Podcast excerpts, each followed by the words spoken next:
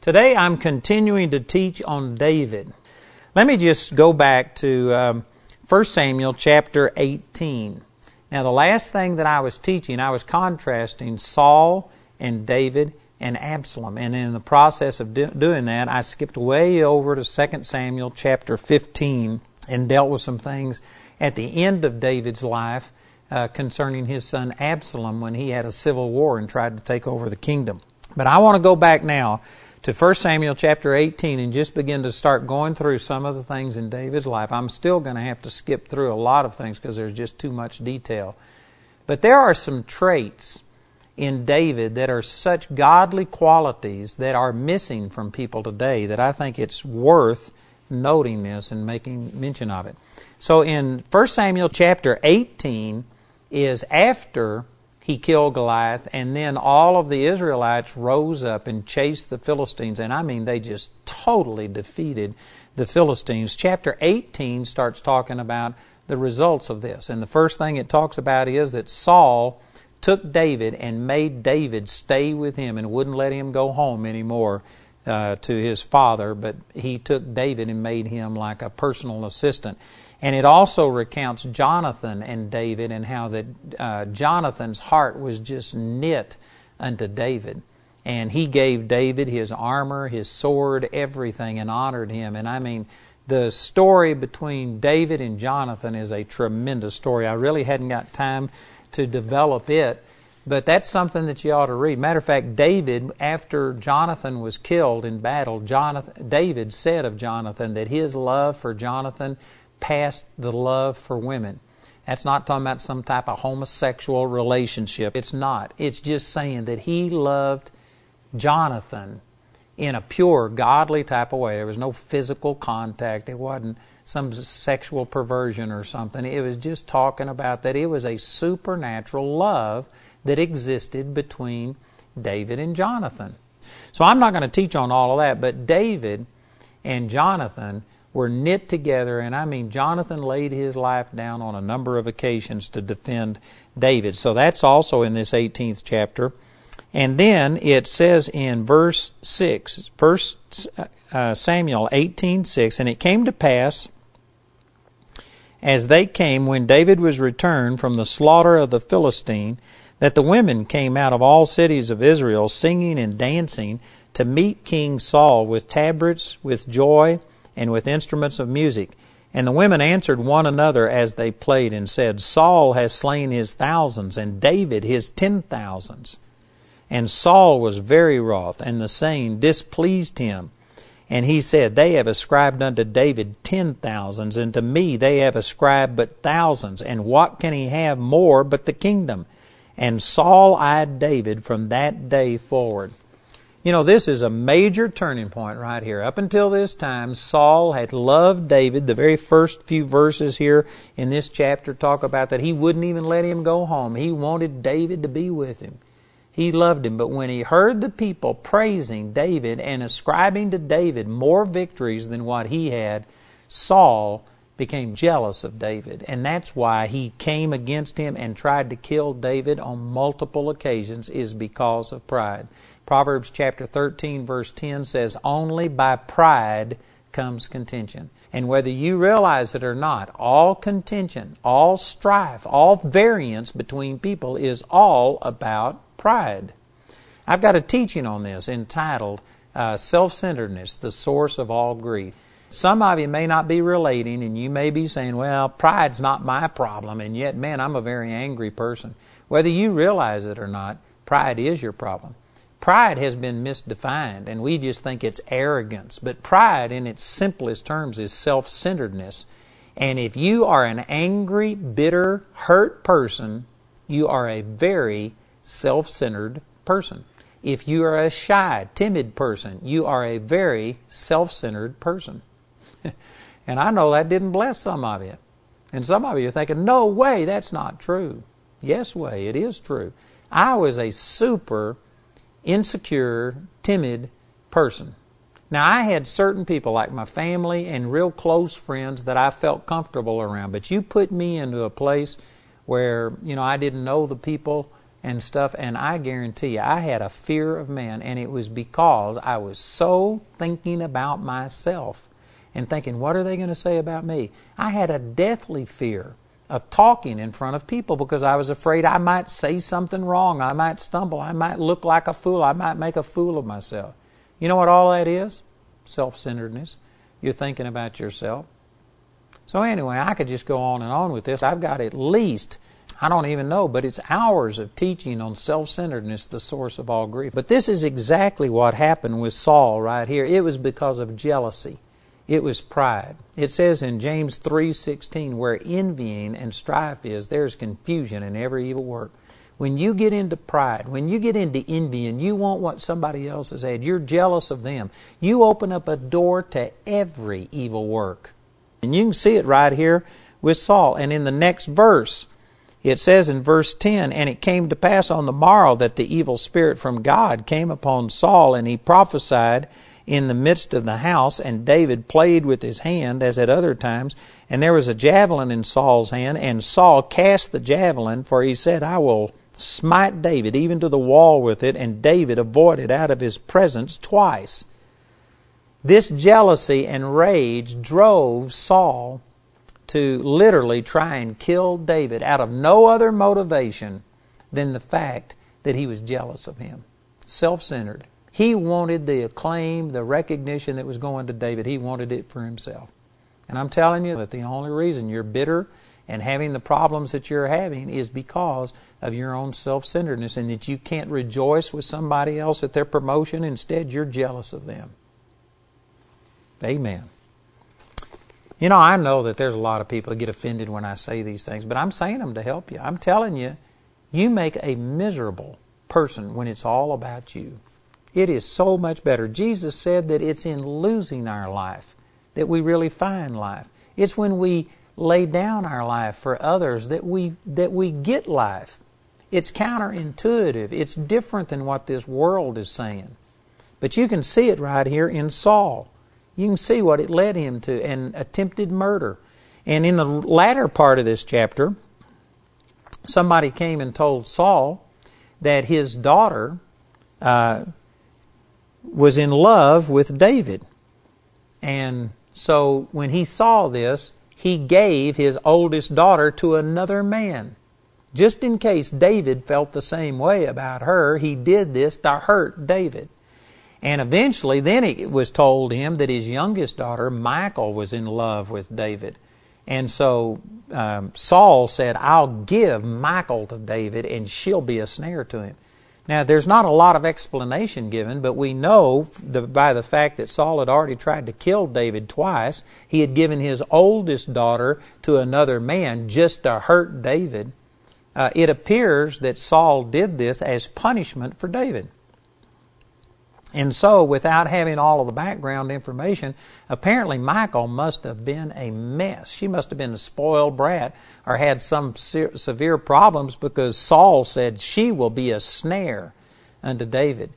And when this was proposed to David, that all right, uh, Saul is going to let you have his daughter to be your wife, but here's what he wants be as a dowry. You have to go out and kill a hundred of the Philistines, our enemies, and bring uh, in proof that they're dead, and then I will give you my daughter. He thought that by doing that, that David would get himself killed. But instead, David went out and did it and brought it back. And so he got Michal as his daughter, and um, so she became his wife. And apparently, Michal and David really did love each other.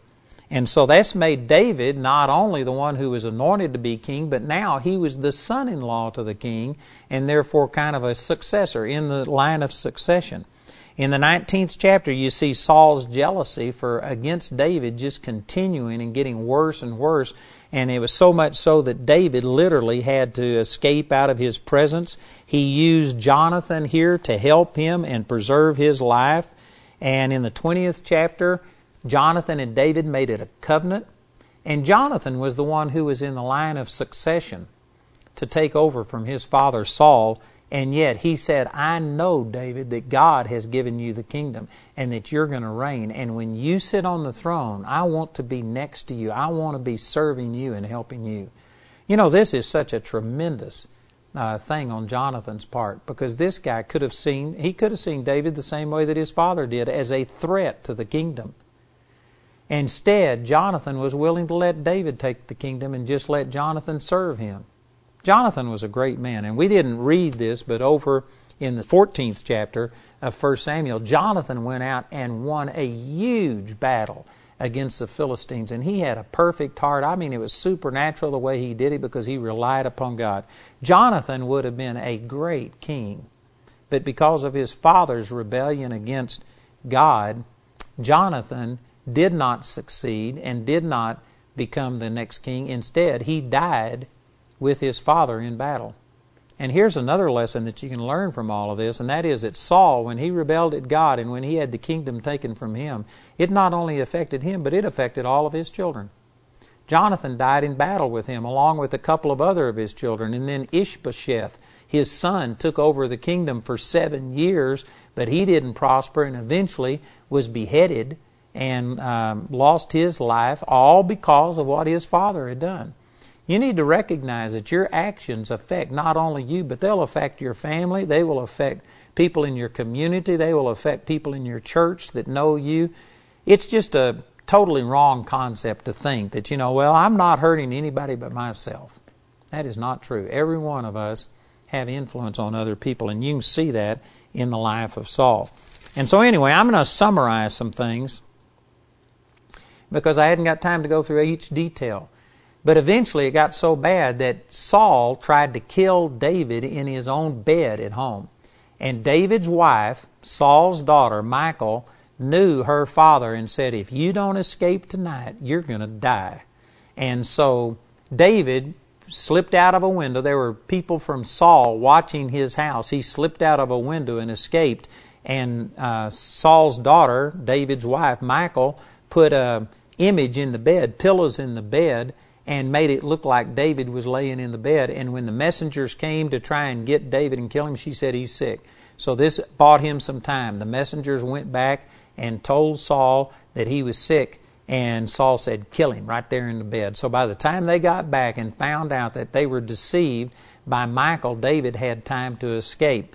And as a punishment against David, Saul, his father in law, took Michal and gave her to another man to be his wife. Boy, you talk about, um, boy, having bad things happen. Since David had been anointed to be king, he had slain Goliath, and that was good. But since that time, the king had tried to kill him twice with a javelin. He had tried to kill him by making him go out and kill a hundred of the Philistines, hoping that would kill him. He gave him his daughter, thinking that she's going to be a pain and he had done all of these things. Finally, he took David's wife and gave her to another man just to add hurt and insult to this. You know, most people would have looked at this as justification for David fighting back and overcoming Saul. And anyway, there's just story after story here. David uh, actually went back to the priest and uh, got some showbread. Jesus uses this example in the 21st chapter Uh, of 1 Samuel. Jesus quoted that in the New Testament to show that man was not made for the Sabbath, but the Sabbath was made for man. And then David just began a series of running from Saul for his life. And the scriptures here, I've tried to figure this out. I've even read commentaries and people guess at it, but I can't find out exactly the length of time involved here. But I suspect that it was somewhere at least around 13 years most people believe David was about 17 when he killed Goliath, and over in um, 2 Samuel chapter 5, it says David was 30 years old when he finally took over the kingdom, and that was at Saul's death. So you subtract that 17 years from 30, it was around 13 years after David was anointed to be king that instead of things getting better, he just had problem after problem. Saul trying to kill him, taking his wife from him, chasing him. The armies surrounded him. One time, the armies of Saul had David completely surrounded. And all of a sudden, they got a message that the Philistines had invaded the land, and Saul had to break off his pursuit of David and go defend his country and stuff, and God saved his life. It got so bad that eventually uh, David was, this is in the 24th chapter. Let me just read some of this. It says in verse 2 Then Saul took 3,000 chosen men out of all Israel and went to seek David and his men upon the rocks of the wild goats. And he came to the sheepcotes by the way, where was a cave, and Saul went in to cover his feet, and David and his men remained in the sides of the cave. So here was Saul. He was hot or whatever. He went in to cover his feet. I'm not totally sure what that means, but it, it appears to me that he was asleep or something because David came up and cut off a portion of his robe. If he would have been awake, seems to me like he would have been able to notice that.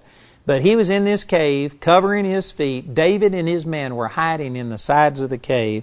And look at what happened here. It says, The men of David said unto him, Behold, the day of which the Lord said unto thee, Behold, I will deliver thine enemy into thine hand, that thou mayest do to him as it shall seem good unto thee.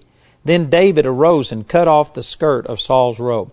First of all, let me just say in this fourth verse, there is no scripture in the Bible that says God would deliver Saul into his hand and, and David could do with him whatever he wanted to. So it's possible that this was some kind of a prophecy or something that somebody gave him, but it's not recorded in Scripture. It's also possible that they just interpreted some stuff, that since he was anointed to be king, that they supposed this meant he could do whatever he wanted to. But apparently, David didn't share their uh, opinion at all. They wanted to kill him. All David did was go up and cut off a part of his robe. And then it says in verse 5 And it came to pass afterward that David's heart smote him because he had cut off Saul's skirt. Now, again, I was teaching previous about David being a man after God's own heart. And I made the point that this doesn't mean that you're never going to make a mistake or do something wrong, but your heart overall is after God. Sometimes you can be swayed by people, but if your heart is right, God will deal with you based on your heart and give you grace when it comes to your actions. Well, this is one of those things that everybody was wanting David to kill Saul. And he didn't do that, but he did do something that normally he wouldn't have done. He did something to humiliate Saul. He cut off a portion of his robe, showing that, you know, your life was in my hand. I could have killed you. It was a way of, you know, getting back at Saul. And he did it, but then after he had done it, his heart smote him. And I'm telling you, if you got a right heart, if your heart is really after God, when you get off the path and begin to deviate, your heart will let you know it. Here, his heart smote him because he had a heart after God. And when uh, Saul woke up, he left the cave, and David followed him out into the mouth of the cave and fell down on his face before Saul. And he said, Why are you listening to other people? Let me just read this to you in 1 Samuel chapter 24 and in verse 9 it says, And David said to Saul, Wherefore his, hearest thou man's word, saying, Behold, David seeketh thy hurt. Behold, this day thine eyes have seen how the Lord had delivered thee into uh, delivered thee today into mine hand in the cave, and some bade me kill thee, but mine eyes spared thee, and I said, I will not put forth my hand against my Lord, for he is the Lord's anointed. Moreover, my father, see, yea, see the skirt of thy robe in my hand, for in that that I cut off the skirt of thy robe and killed thee not, know thou and see that there is neither evil nor transgression in my hand, and I have not sinned against thee, yet thou huntest my soul to take it. So here's David showing respect and honor to the very man who's trying to kill him. Boy, you talk about lessons to learn from David. This is tremendous. And some people think, well, if I was to do that, people would just run over me. I've got to defend myself. I've got to punish people. I've got to stand up and fight for myself. Did you know if there wasn't a God who said that He takes count of everything that goes on, and that if you will submit yourself under the mighty hand of God, that He will lift you up? If there wasn't a God who intervened in the affairs of men, then it would be true that when people treat us badly, we have to defend ourselves and fight back.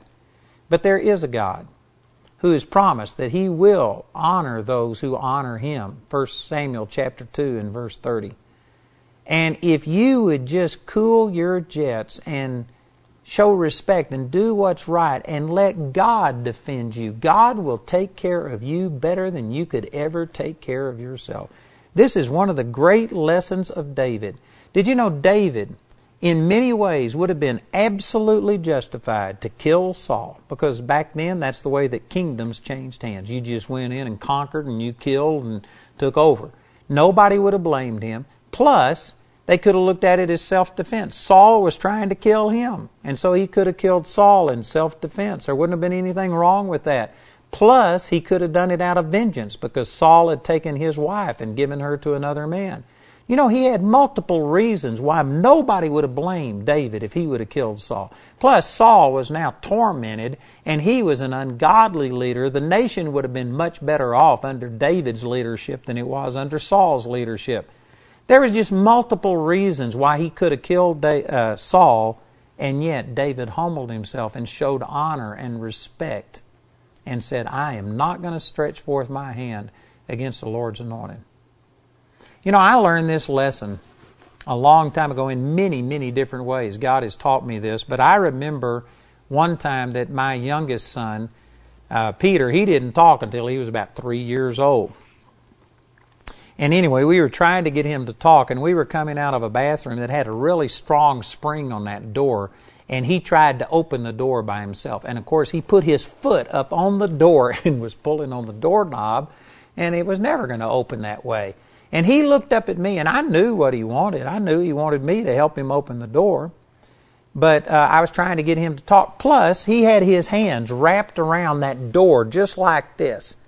And it was a it was a hard door to open, and so for me, to open it with his hands around, I would have had to have squeezed his hands. It would have hurt him. And I basically just told him, I said, Peter, I can't do anything until you let go.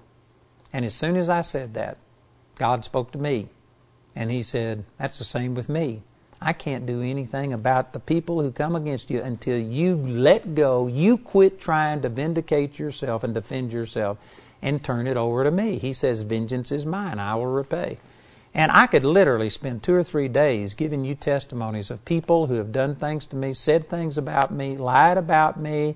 Uh, I've had people burn my books and do different things, and I've had these very people because I didn't defend myself and I didn't get into strife and start arguing with them. I've had God supernaturally reconcile these differences. One guy who had done me a lot of damage, I was at a full gospel businessmen's meeting and my mentor, Joe Nay, was speaking. And for five days, Joe spoke morning and night, and every single session, he had me stand up.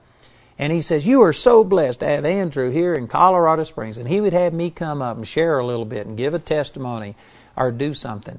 And I had not, I'd heard about this man who hated me and had had people burn my books and say I was a cult and not to have anything to do with me. I'd heard about it, but I'd never met this man.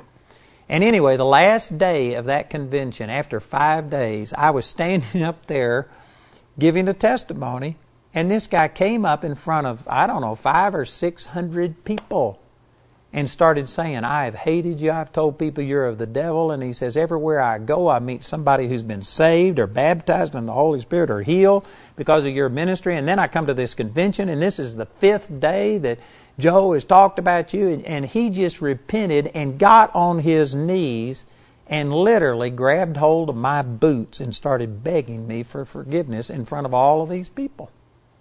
My point in saying that is that, you know what? I didn't defend myself. I never criticized this guy. And God supernaturally took care of it. And I actually became a friend with this guy. We went over to his house and ate, and we went to church together, and we became friends after that. I had another nationally known minister that told everybody I was the slickest cult since Jim Jones.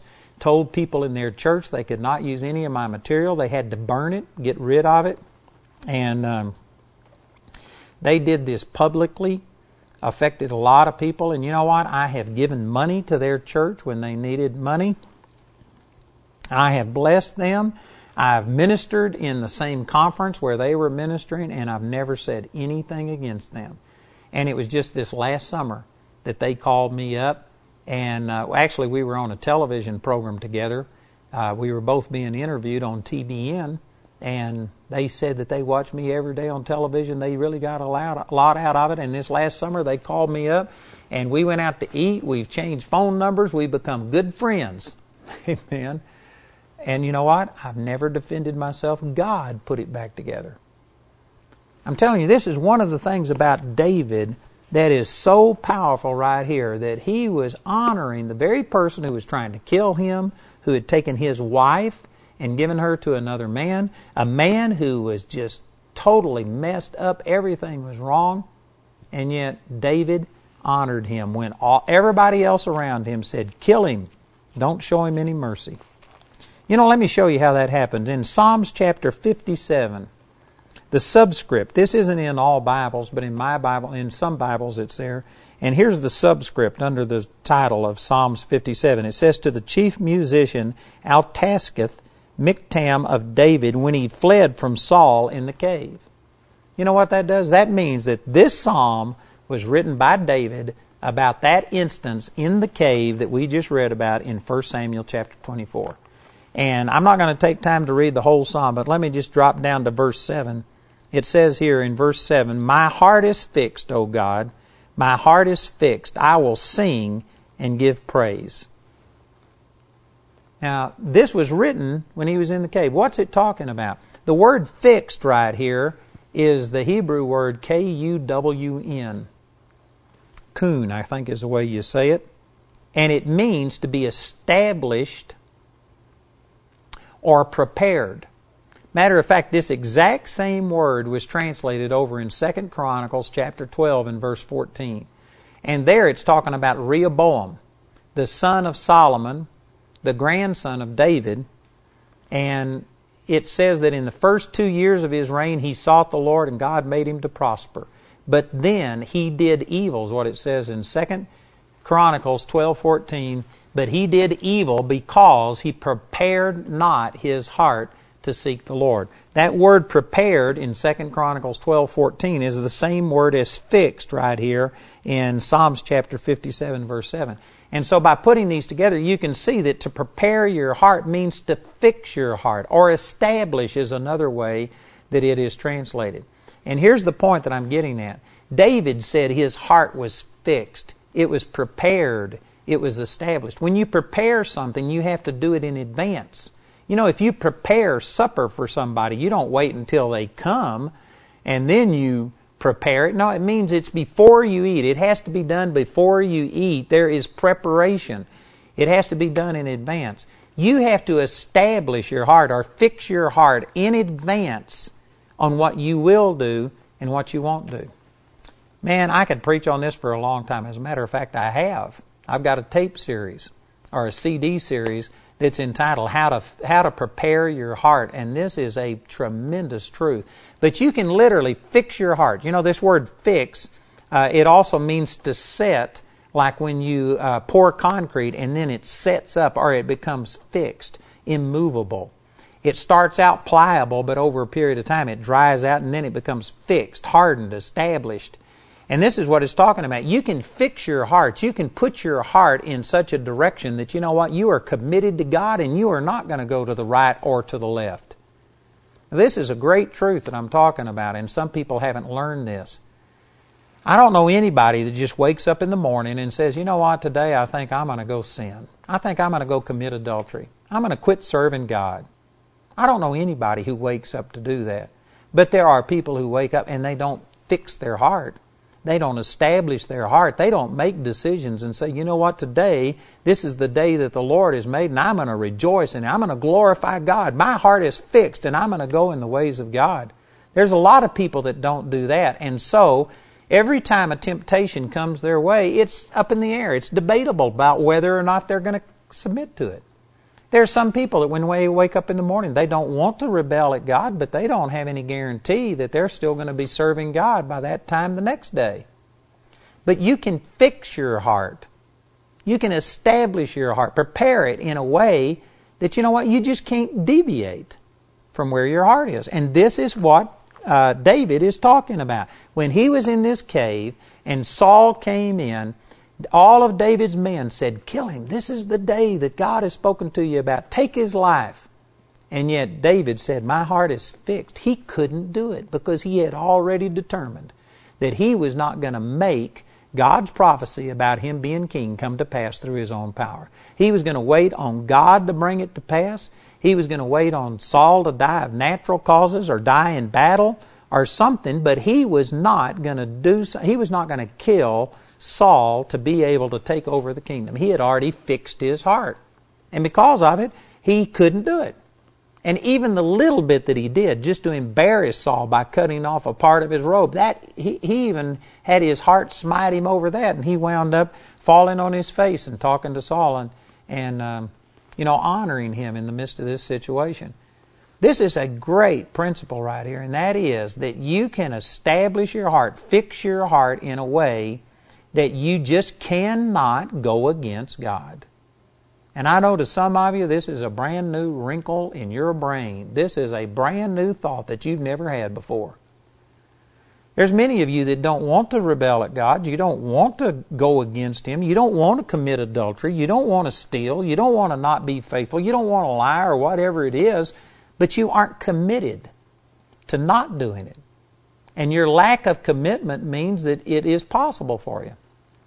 And let me just say some things. Some of you may disagree, and you're entitled to your opinion, but I'm not going to agree with you, we'll both be wrong. I'm telling you, this is the truth that my heart is fixed on the things of God. It's fixed on serving God and seeking God and doing and accomplishing what God wants me to do. And it's fixed. It's established. I've prepared it. I've been doing this for decades. And I can tell you today, some of you are going to disagree with this, but hear me out before you reject it. I can tell you today that it is impossible, impossible for me to commit adultery today to just turn on God, to steal money, to become a crook, those things are impossible for me to do. And I know some of you are thinking, "Oh, you don't you, you think too highly of yourself. You you're capable of anything that anybody else is capable of." I agree ultimately, but today I'm not because my heart is fixed. Now, if I was to turn from the Lord and quit seeking Him and start indulging myself, I don't know how long it would take. It might take a year or two years, or I don't know how long it would take. I don't want to find out. But eventually, I could change my heart. I could get to where I could go out and commit adultery or do anything that anybody else would do. But I can't do it today because my heart is fixed. Man, that is a powerful, powerful truth. And that is exactly what we see David doing right here in 1 Samuel chapter 24 is that David's heart was fixed and because of it he just could not. Even though everybody was telling him kill Saul nobody would have criticized him. Everybody would have applauded. He would have been the hero. He couldn't do it because his heart was fixed.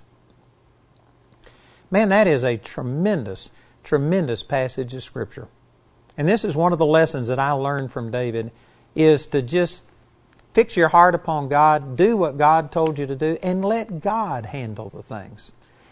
You know, again, in my life, I have lived this the best I can. I'm not saying I've done it well, but I have not taken out vengeance. I haven't fought back at people that have done me bad things. And every single time, I mean every single time, over a period of time, sometimes it takes a while, but every single time, God has defended me. God has promoted me. I have come out smelling like a rose when there is no reason for it to happen other than the fact that God will take care of you better than you would take care of yourself. I've actually told people before that if you go and defend yourself, then God won't defend you. You have to let God be the one who defends you that promotes you and things like this. And if you will do that, God can take care of it much, much better than you can. Another thing I want to point out about David is right before he came became king, he actually got driven from the land of Israel because Saul was just pursuing him so hard that he finally said, I'm going to perish if I stay in the land of Israel. So he actually had to go to the Philistines. And he was living among them, and all of the Philistines marshaled themselves together to come and fight against Israel. And David actually took his man, and um, it says here in the 29th and 30th chapter of 1 Samuel that David was going to go fight with Israel. Now, I'd, to me, that doesn't look like that was appropriate. And I don't know if David was just acting like he was going to do this to keep up the, you know, the guys that he had going. For instance, with uh, Achish one time, he was he was staying with Achish, the king of Gath, And this is, you know, where uh, Goliath was from and all of his brothers. And so David was the one that had killed their champion. And David and his men, there was about 600 of his men, and they were literally living in the very place where Goliath was from. Everybody knew about David, and they had heard these songs about Saul has slain his thousands, David his ten thousands, and because of this, the king of Gath began to start eyeing David like, uh, you know, is this guy here? What's his purpose? And he began to question him. And David had to actually act like he was insane. And he let the spit drip down off of his beard and he started scribbling on the wall. And, you know, I've read some commentaries that they uh, similar to like uh, American Indians. I've heard this for sure about American Indians, but they said back in these days that when a person was crazy, they believed it was a totally demonic thing, and that if you did anything to them, that those demons would come into you. So they just gave lunatics a wide berth and would basically let you do whatever. Well, in order to get out of this situation, David actually acted like he was crazy and began to start acting crazy and he wasn't. He did that just to save his life and the life of the men that were with him. I personally believe that in 1 Samuel chapter 29, where it looked like he was going to go fight against his own people, the Jews, I personally don't believe he would have because he was anointed to be the king, and I don't think it would have happened. I think he was doing something similar with what he did with Achish when he acted like he was crazy. But anyway, my point is that after they got back, the, the Philistines rejected him. And they said David could use this as an opportunity to turn on the Philistines, destroy them, help win the battle for Israel, and reconcile himself to Saul by doing this. And so the lords of the Philistines would not let David and his men go to battle. And so as they came back to their city of Ziklag that they had been given, it turned out that the Amalekites had invaded the country. They knew that all of the Philistines had marshaled their forces. They were going to war with Israel, and the Amalekites took advantage of it, and they came into Ziklag, the city that David and his 600 men lived in, and they just burnt the whole thing. They took every single woman and child hostage, and they had escaped, and they were headed back uh, to their own land. And so here in 1 Samuel chapter 30, and in verse 3 it says, So David and his men came to the city, and behold, it was burned with fire, and their wives and their sons and their daughters were taken captives. Then David and the people that were with him lifted up their voice and wept until they had no more power to weep. You know, that's an amazing passage of Scripture. I imagine most of you have probably experienced this sometime in your life that something so tragic happened that you just you wept and then finally you just can't weep anymore. I've done that. And this is expressing their great grief that they've had. And then in verse 5 it says, And David's two wives were taken captives Ahinoam the Jezreelitess and Abigail the wife of Nabal the Carmelite. And David was greatly distressed, for the people spake of stoning him, because the soul of all the people was grieved, every man for his sons and for his daughters. But David encouraged himself in the Lord his God. So here's David, and again, I, have mentioned this earlier, but he was approximately 17 years old when Samuel came and anointed him to be king in 1 Samuel chapter 16.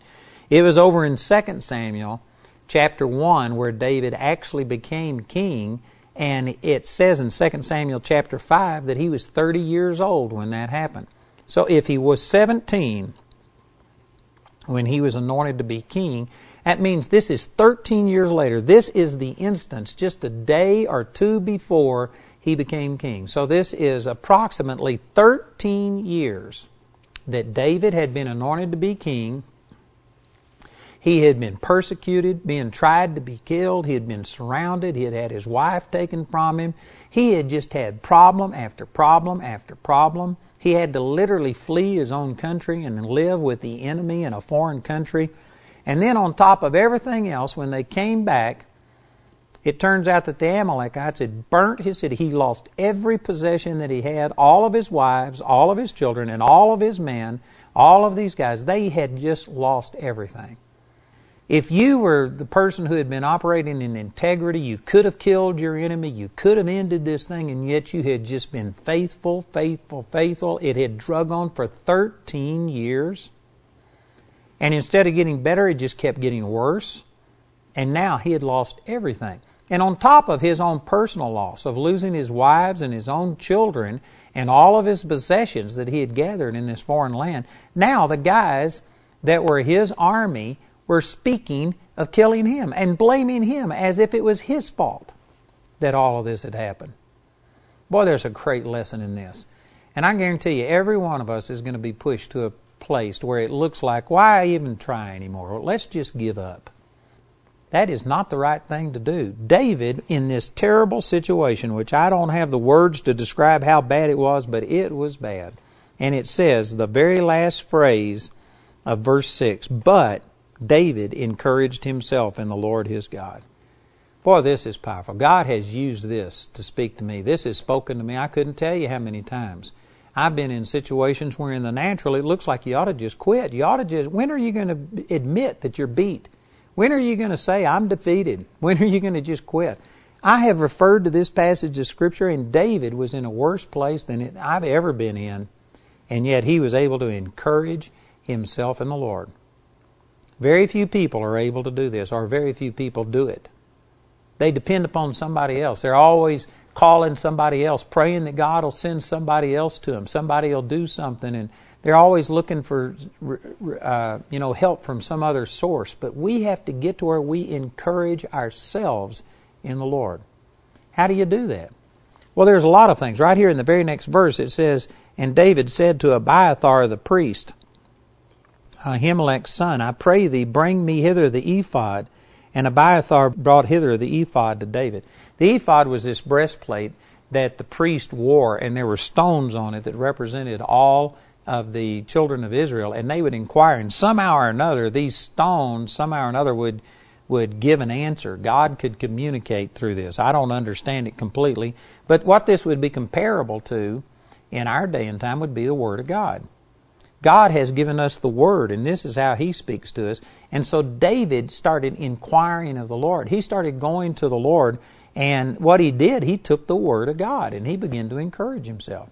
And there's many times that I've done this exact same thing. When everything in the natural you look at is bad, I just go to the Word and I start remembering the promises that God gave me. And I encourage myself in the Lord.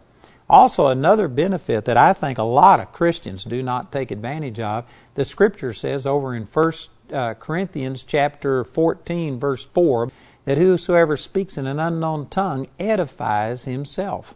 It says if you speak in tongues, you edify yourself. The word edify means to build up. In Jude chapter 1 verse 20 it says building up yourselves on your most holy faith, praying in the Holy Ghost. And that's talking about speaking in tongues. When you speak in tongues, you are building yourself up on your most holy faith. Now, I know there's a lot of people that don't understand that, and you think, well, what does speaking in tongues have to do with anything? Most people look at that as just total gibberish. It doesn't mean anything. What's I can't believe that speaking in tongues would make a difference. One of the very reasons that speaking in tongues is so powerful is because it doesn't make sense to your natural mind. It says in 1 Corinthians chapter 4, uh, 14 that when you speak in tongues, other people will say that you're foolish and they'll criticize you. It does not make sense to your natural mind. And this is one of the reasons it's so powerful. Because if you speak in tongues and do it more than just, you know, one phrase, one sentence, just something to kind of let off a little steam, but if you speak in tongues deliberately for 20, 30 minutes, an hour at a time, you do something like that, you have to deal with your thoughts that this is just crazy. I don't understand what I'm saying. What is the point of this? It's useless. Why do this? If you continue to speak in tongues over a prolonged period of time, it forces you to get into your most holy faith. You, it doesn't make sense to your mind. It says 1 Corinthians chapter 14 and verse uh, 14, For if I pray in an unknown tongue, my spirit prayeth, but my understanding is unfruitful. You don't know what you're saying when you're speaking in tongues.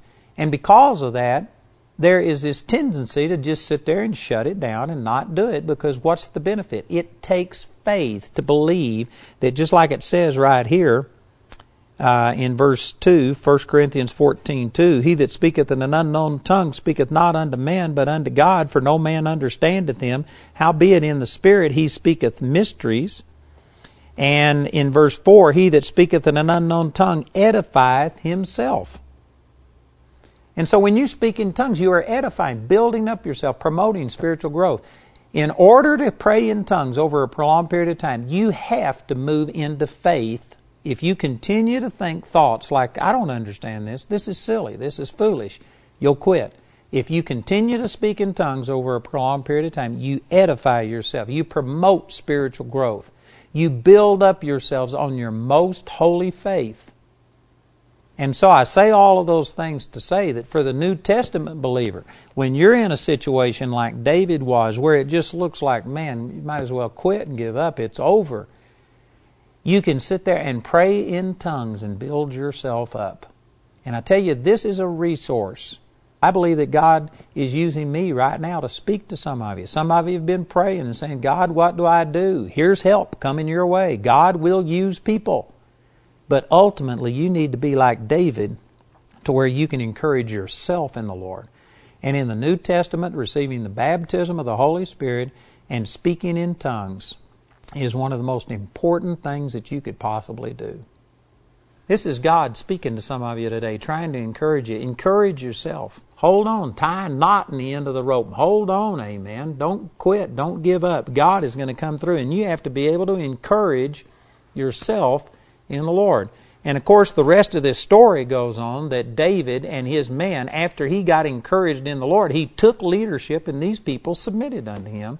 And he started pursuing the Amalekites, and they caught. Uh, they caught the Amalekites off guard. They completely destroyed the Amalekites. They got back every woman, every child, all of their livestock. They didn't lose a single life. God blessed them and in just hours they were back on top and God had prospered them. And of course, as the story goes on, in the 31st chapter of 1 Samuel, uh, Saul and his sons went out and fought the Philistines and they died. So here was David back in Ziklag, and a person escaped from the battle. The Israelites were fighting the Philistines, and he brought news that Saul had been killed and that now David was the one that they were looking for to become king. And so, in just a matter of hours after David encouraged himself in the Lord, the opportunity that he had been waiting on for 13 years came to pass. And I'm telling you by the Spirit of the Lord that there are some of you that are contemplating quitting. But you know, it's like Peter said where else can you go? Who else has the words of everlasting life? You don't have anywhere else to go. You just need to stand and believe God. I'm telling you, if you will stand your ground and not give up and encourage yourself in the Lord, this could be your breakthrough. When it seems like it's impossible to bear any more, then you have 1 Corinthians 10:13 kick in and you become a victor by default. Amen. Just because you outlasted the devil. So it goes on that in uh, 2 Samuel, David was crowned king. But here's another great lesson to learn from David. I'm not going to go through all the scriptures, but this is found in the first few chapters of 2 Samuel. That when David became king, he'd been waiting for 13 years. He didn't just become king over all of Israel at one time. It was only the two southern tribes of Judah and Benjamin that made him king, and the northern ten tribes went with Ishbosheth, who was Saul's son. And Abner, the general under Saul, uh, he survived the battle and he took Ishbosheth, Saul's son. It's hard for me to say that, but um, he took Saul's son and made him king, and he ruled over the ten northern kingdoms. So it didn't just come to pass automatically or all at once. And this is another thing that I've learned through David and that I've also seen come to pass in my life, and that is that you just don't step into the perfect will of God and the complete vision that He's given you for your life all at once.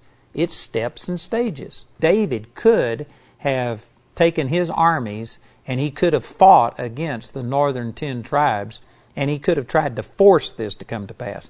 But again, David was consistent with the way he had been ever since God first anointed him. He was letting God defend him, he was letting God promote him. He didn't try and kill Saul when he could have and take the kingdom, and he didn't try and kill Saul's son and take over the kingdom. He just patiently waited. And over a period of time, Ishbosheth, Saul's son began to lose favor with the people in the north. And actually, Abner, the general that was under Saul originally, and then became Ishbosheth's uh, general, Abner came to David and said, I'll bring the kingdom back to you. I have influence. I can do this. And so uh, David just waited on God, and God supernaturally united the kingdom and brought uh, the entire kingdom together. And the way it was done was not necessarily God's will. It was God's will for the kingdom to come totally under David. But there were men that went in and killed Ishbosheth as he was asleep and brought his head in a basket to David. And you know what? David, even though he wanted the results that these men made happen, David was not pleased with it, and he says, Man, you deserve to die because you took a man who was asleep in his own bed and murdered him. And David turned around and had those men executed. And when people heard this, they immediately recognized that David wasn't the one who had Ishbosheth assassinated and uh, they loved him all the more for it. And so, again, there's there's so many things that we can learn in here, but one of the things that you can learn is that you know what the ends do not justify the means. David wanted the kingdom, the entire kingdom, all 12 tribes to come under his dominion, but he was not into killing Ishbosheth over this. God was already bringing this thing together. They did not have to do it the way it was done. Nonetheless, God used this. The kingdom came under David, but uh, there's a right and a wrong way to accomplish things. So David, now that he had the entire nation, he went and took the city of Jerusalem, which at that time was still ruled over by the Jebusites. When Joshua conquered the land, he did not subdue everybody. There were pockets of the people in that land that they never conquered. And the Jebusites in Jerusalem were one of them. And so um, David went up to fight against Jerusalem. He wanted that city. And he said, Whoever finds a way into this city to open the gates and to overcome this city, I'm going to make them the general over my army. And so Joab was the guy that took some of his people and he went up. Joab was actually a cousin of David, and he went up and he took the city of David and he became the general. And Joab was an awesome general. You know, I don't have time to go through all the specifics, but Joab did a lot of good things for David. He caused him to conquer and to win every time he turned around. But Joab was ruthless. Matter of fact, Joab killed Abner, the previous general under Saul. He killed him because David was going to make Abner the ruler or the general over all of his armies. So Joab killed him. And then later on, towards the end of his life, uh, God, I mean, David was going to replace Joab because of some of the cruel, terrible things he did. Joab actually killed Absalom, David's son. And David had given specific instructions to everyone not to kill him, but have mercy on him. Well, Joab went against that. And you know what? Joab was probably right. I don't think it would have been healthy to have let Absalom continue to live. He had tried to cause a civil war and split the whole nation and kill his father. It was probably the best thing to execute uh, Absalom. But nonetheless, it was completely against the instructions of David the king. And Joab, he had, you know, he was one of these guys that it's just a bottom line type thing. And if he saw something that needed to be done, he was ruthless. He would kill people. He not only killed Absalom, but he killed Amasa, which was another person that David had put in charge over the armies.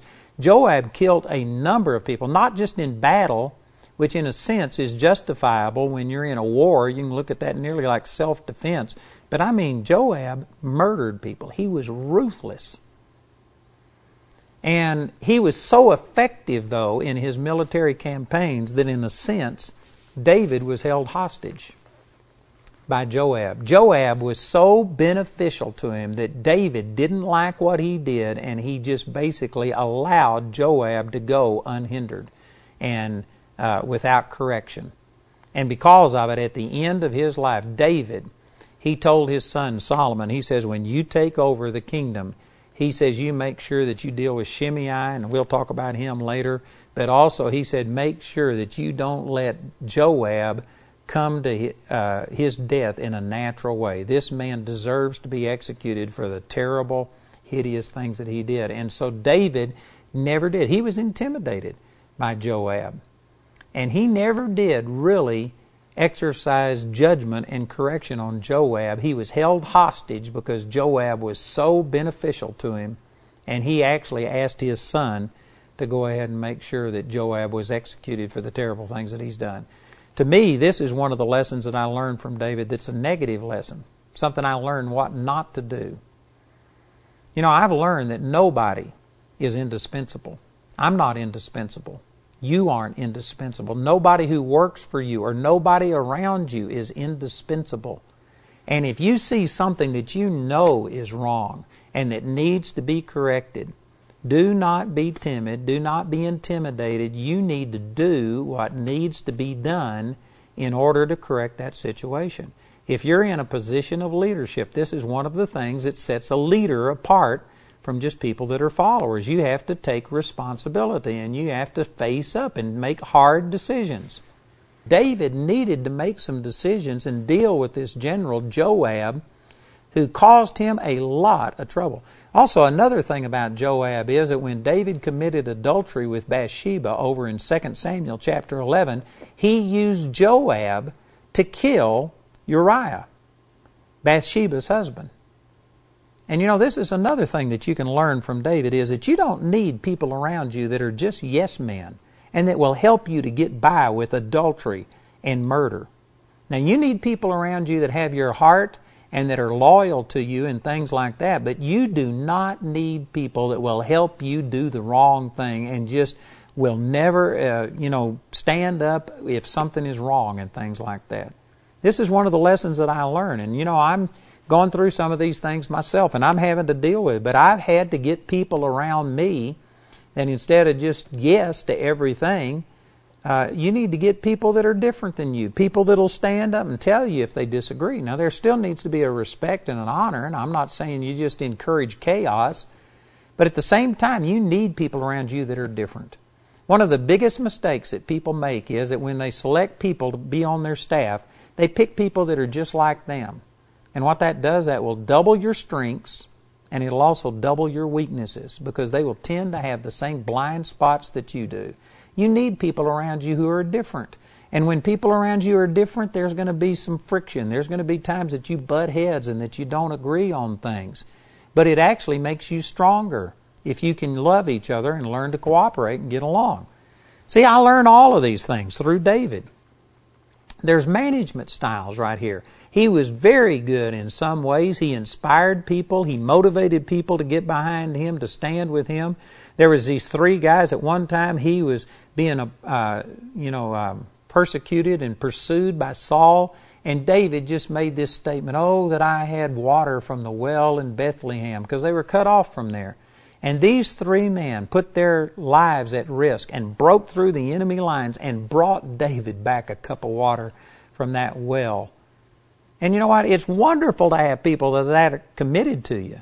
But at the same time, you need some people around you that won't help you do the things that David did, some of the evil things.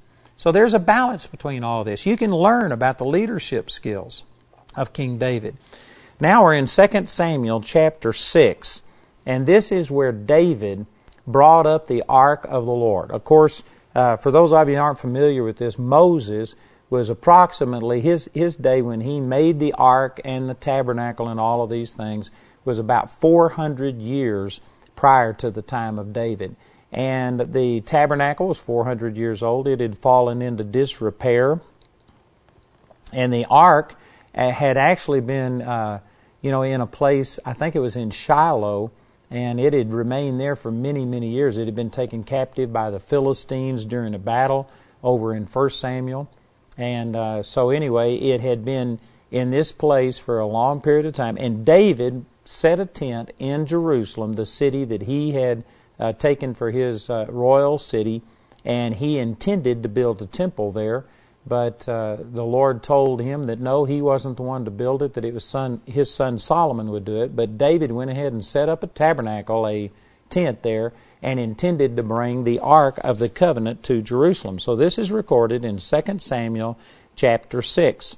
And in verse 1 it says again, David gathered together all the chosen men of Israel, 30,000, And David arose and went with all the people that were with him from Baale of Judah to bring up from thence the ark of God, whose name is called by the name of the Lord of hosts that dwelleth between the cherubs. And they set the ark of God upon a new cart and brought it out of the house of Abinadab that was in Gibeah. And Uzzah and Ahio, the sons of Abinadab, drave the new cart.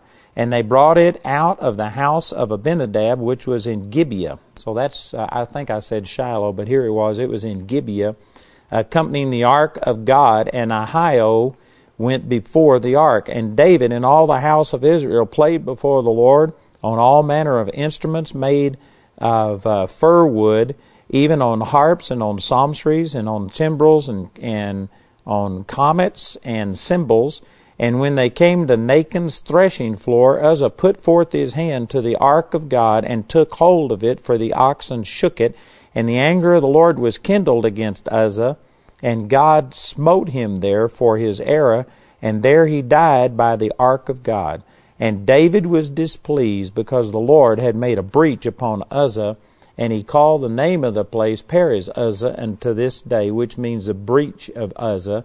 And David was afraid of the Lord that day and said, How shall the ark of the Lord come unto me? So David would not remove the ark of the Lord unto him into the city of David, but David carried it aside into the house of Obededom the uh, Gittite. And the ark of the Lord continued in the house of Obededom the Gittite uh, three months. And the Lord blessed Obededom and his household.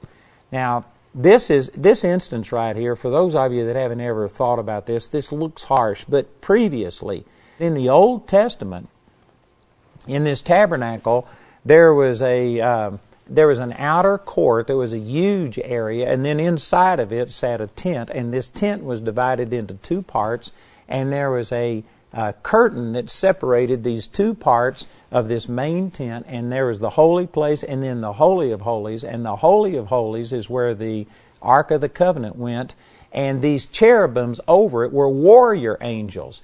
And the symbolism of all of this was that there was a separation between holy God and unholy man. And when Jesus died, the veil of this temple was rent in two from the top to the bottom. And it symbolized that this separation between a holy God and unholy man is now gone because Jesus took our sins and paid for our sins, and now we can have direct access to God. But in the Old Testament, before Jesus came, it had to be enforced that men needed to recognize that you could just not approach to a holy God. None of us are worthy. As it says in Romans 3:23, all have sinned and come short of the glory of God.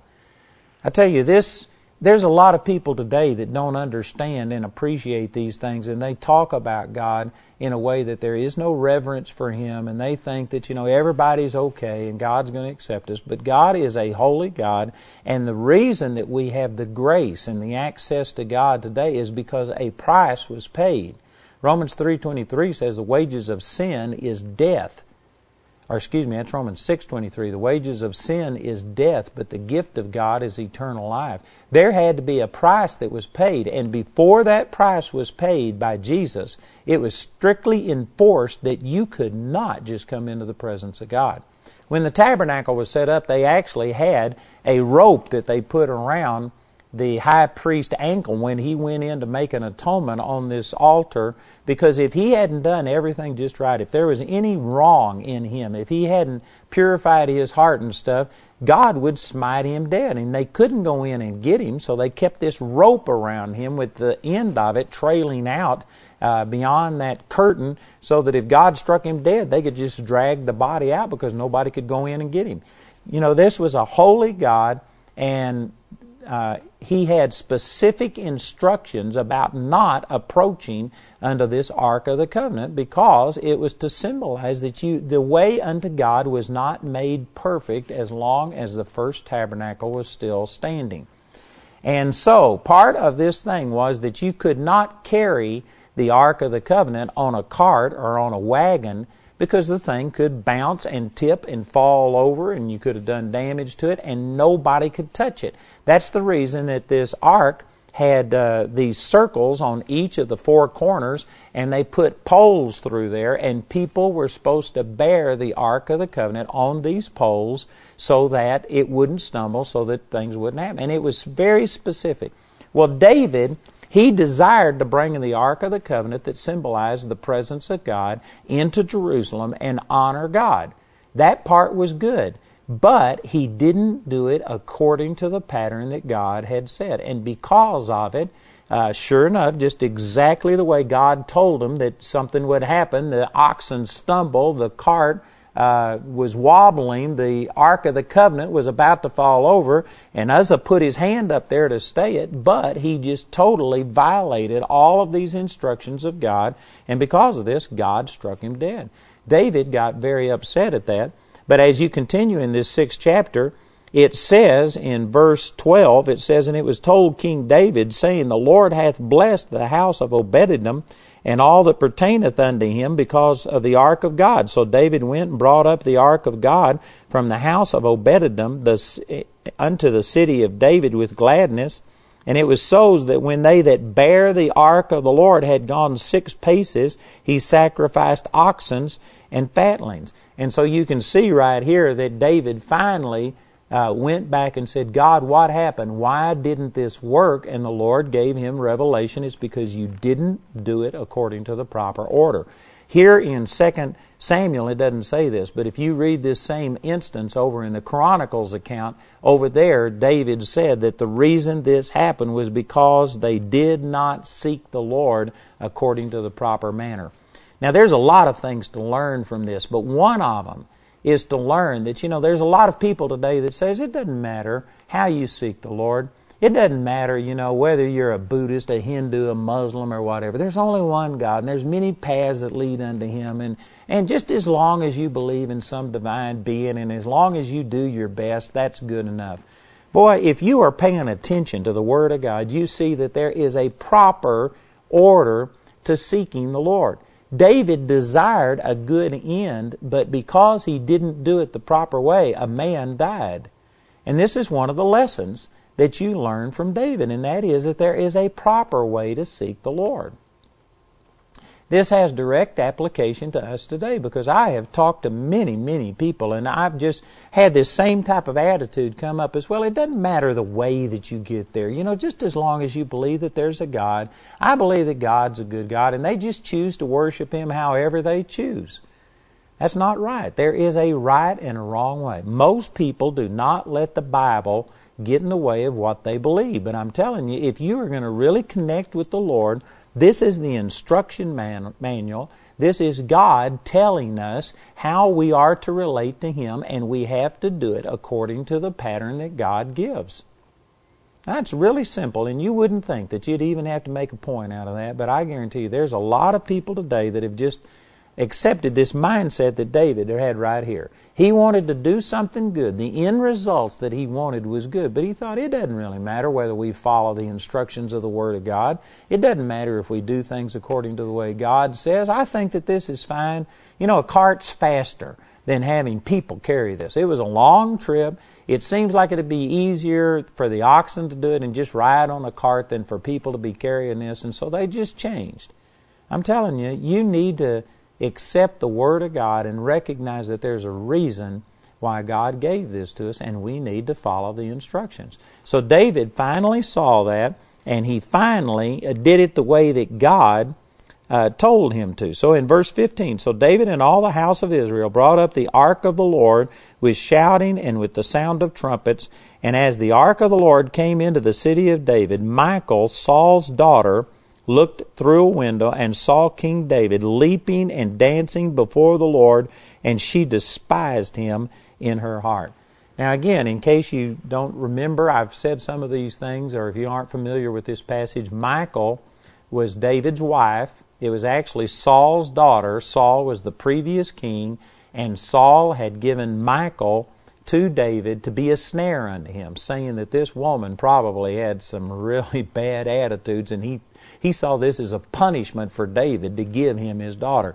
But Michal and David loved each other, and Michal actually saved David's life by hiding him and uh, you know lying to her father and giving David time to escape.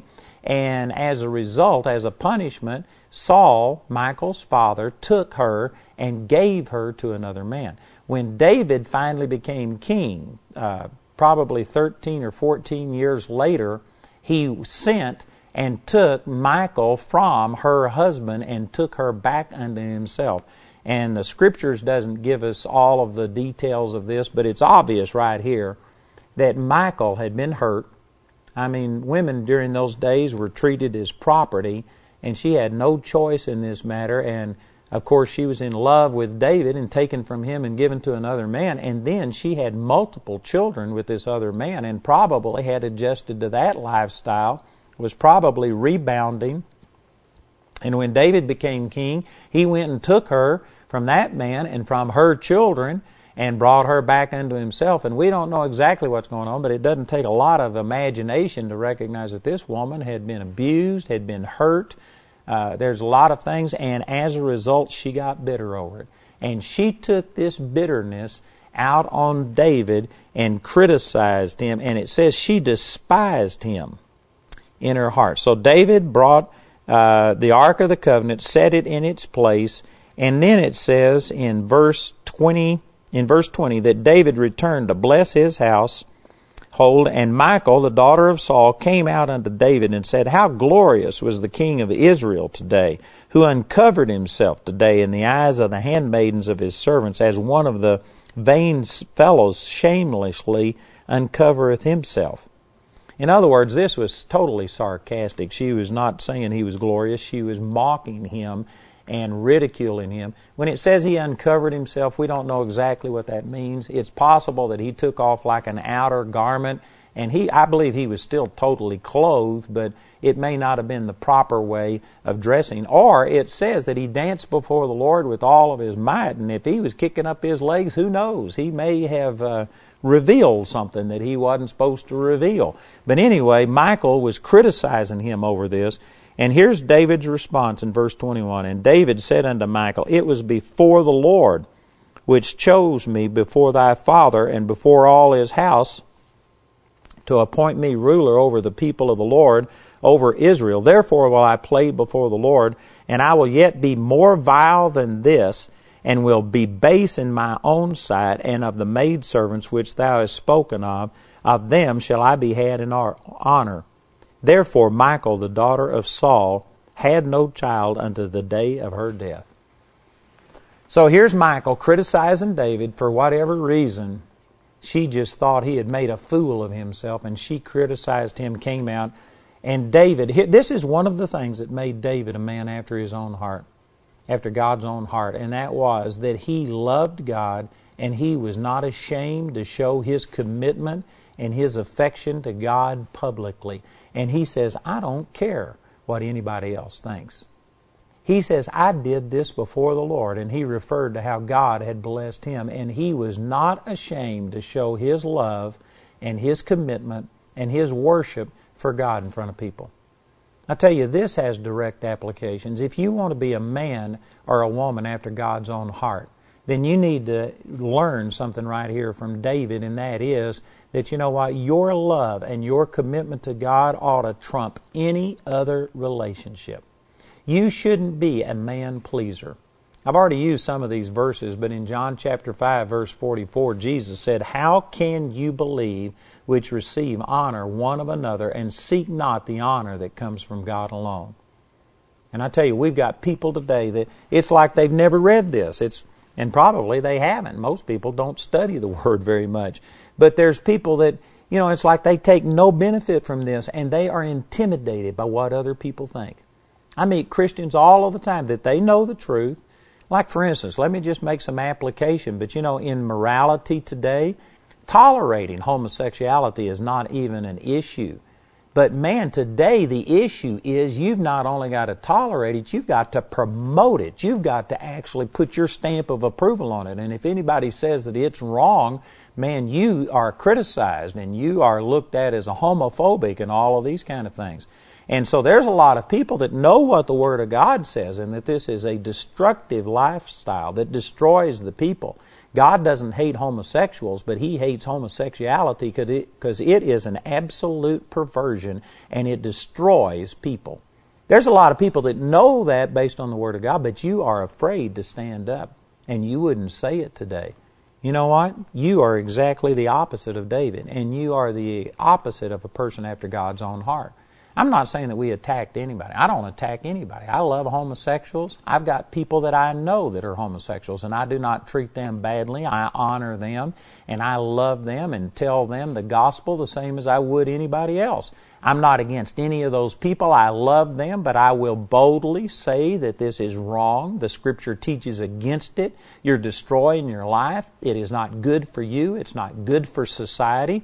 And I will stand up and I will honor the Lord. You know, in a real way, that's what David did right here.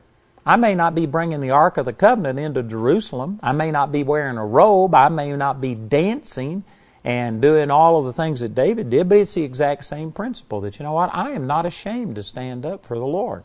God has totally changed my life. And this is one of the lessons that you can learn from David. Is that David here, he had a good desire he tried to accomplish it, but it didn't work. A man died because he didn't do it the right way. And then he found out from the Word of God what the proper way of doing it was. He brought the ark unto himself, and man, he was shouting and praising God and worshiping God. And there was people that thought he was a fool for showing that kind of an affection and commitment to God. And yet, I, I tell you, the way that I look at this is instead of me being intimidated by the people who don't love God, by the people who all of their attitudes and their standards are co- totally wrong. Instead of me feeling strange, they ought to feel strange. I'm not the weird one. Amen. I'm the one that loves God. I'm the one that has responded to Him. I'm the one that believes in the healing power of God today and that God's alive and that miracles happen. That's normal. That's the right way based on Scripture. And I shouldn't be the one that feels awkward and out of place. It ought to be other people. Amen. I know some people think, man, I'm weird. Well, I think you're weird for sitting here and letting these people that, you know, if you were to put their all of their morality in a thimble and combine it, it would be nearly empty and let people like that, that live like animals, that have no joy in their life, the people are killing themselves, they're committing suicide, they're having to take drugs to be able to cope, and all of this, and you let them intimidate you, I'm telling you that is absolutely wrong. This is one of the lessons that I learned from David. And look at Michal, the one who criticized him. She remained childless until the day of her death. In other words, that was the end of the relationship between David and Michal. Michal let this bitterness of the things that had happened to her, and she had had some bad things happen to her, but she let it come out and she vented this bitterness. And what happened? It destroyed a relationship with the man who was after God's own heart. And it cost her dearly for the rest of her life. Here's another lesson that you can learn from this situation, and that is that you know what? You may have had bad things happen to you, but it's a choice whether you become bitter or whether you become better. And if you allow this bitterness to operate, the scripture says in the New Testament that there's a root of bitterness that springs up. It'll defile the whole body, and many people will be defiled because of it. I tell you, you need to run to the Lord. You need to let God take care of this bitterness. You do not need to spew it out because it'll keep you from being fruitful the rest of your life. Man, there's just a lot of things to learn right here.